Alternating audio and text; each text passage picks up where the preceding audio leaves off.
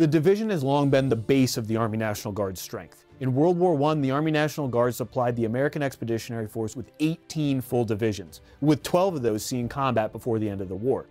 During World War II, the Guard again provided 18 divisions, and an additional 80 separate regiments.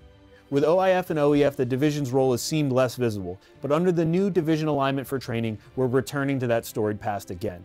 Let's take a look at the Army's oldest division, and the brigades that make it up.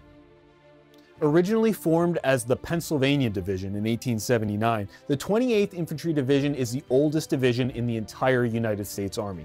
The Iron Division, or Bloody Bucket, earned battle honors along the Marne in 1918 and in the frozen ground of the Ardennes in 1944. While many of the brigades of the division have a long history with the Keystone, even its newest downtrace units have a collective past with Pennsylvania's division.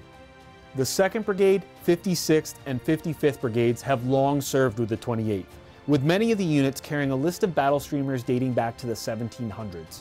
The Independence Brigade, or 56th Stryker Brigade, has been serving the Army National Guard since 1747, when its 111th Infantry was founded as Benjamin Franklin's Philadelphia Associators. One of the newest additions to the 28th Division is the 256th Infantry Brigade Combat Team, coming from Louisiana and Alabama Army National Guards. While the unit has a long history of service across the South, in 1944 its 156th Infantry was actually one of the units that taught the 28th Division amphibious assault tactics at the Assault Training Center in Devon, England, in preparation for the invasion of Europe.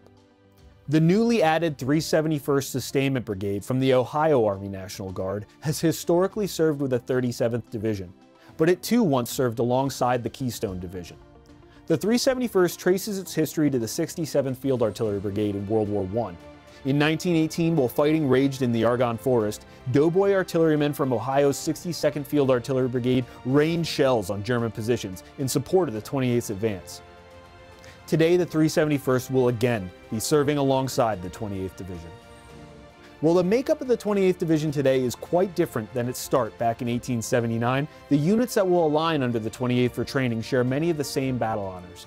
They also share a collective past as a major part of this country's strategic reserve and the National Guard's strength in battle.